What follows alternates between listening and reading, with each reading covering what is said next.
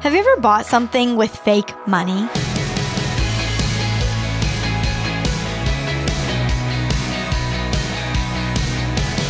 Hi there, I'm Natty Anderson, and you're listening to Unlocked, your daily key to unlocking God's Word in your life.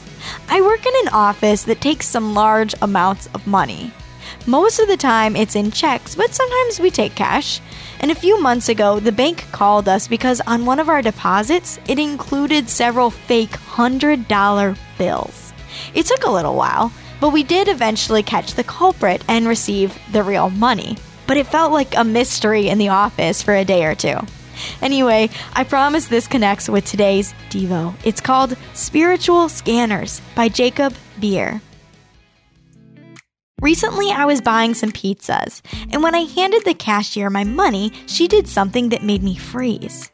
She held the dollar bills to the light, examining them closely. She was trying to see if they were authentic. At that moment, I thought to myself, oh great, did I get stuck with a counterfeit bill? Fortunately, they were not counterfeits, and I got my pizza and went on my way. But counterfeit money is a real problem for businesses, and so cashiers are often trained to recognize fake money. Do you know how they do it?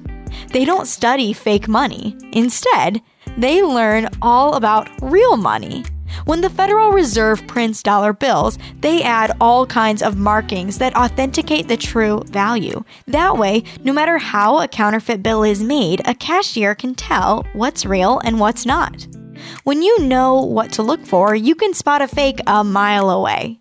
In 1 John 2 18 through 25, John is warning us about spiritual scammers who pass on counterfeit gospel messages. They use spiritual language and sound very religious, but if you listen closely, what they're preaching is a false gospel, such as a gospel about getting lots of money or treating our neighbors in fearful and hate filled ways, or trying to follow God's command legalistically rather than relying on grace through faith. But the real gospel, which John often calls the truth, is purely the good news of who Jesus is and what he has done for us.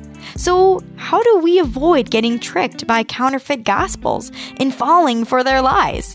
John says the best defense is to remain in fellowship with Christ. We could never study every single lie, there are too many of them. Instead, Jesus calls us to abide in Him. By faith, we can rest in the good news of Jesus' death and resurrection, even as we seek to understand the truth of God's Word. Throughout our lives, He will guide us through His Spirit, His Word, and His people, helping us discern what is true and what is false. When we understand the true gospel, we can better defend ourselves against false gospels. As we abide in Jesus, we will be prepared to face whatever messages are thrown at us. So let's talk about this a little bit more. How can looking at the true gospel help us recognize fakes? If you want to learn more about the gospel, head over to unlocked.org and check out the Know Jesus tab. As you and I can read in 1 John 2:27, "But you have received the Holy Spirit, and he lives within you, so you don't need anyone to teach you what is true." For the Spirit teaches you everything you need to know, and what He teaches is true. It is not a lie. So just as He has taught you, remain in fellowship with Christ. Now, I'd encourage you to read in your Bible 1 John 2 1 through 29 to keep God's Word alive in your life. Unlocked is a resource of Keys for Kids Ministries. Did you find today's Devo interesting? It was pretty unique, right? That's one of my favorite things about Unlocked. I get to read Devos from all different people with all different perspectives. How crazy is that? If you've got a unique story up your sleeve, I want to read it. Head over to unlocked.org and check out our writer's guidelines to find out how you can write for us. Also, are you a rule follower or do you question authority? Join Dylan for a Devo tomorrow about a conversation on that topic. But until then, I'm Natty, encouraging you to live life unlocked, opening the door to God in your life.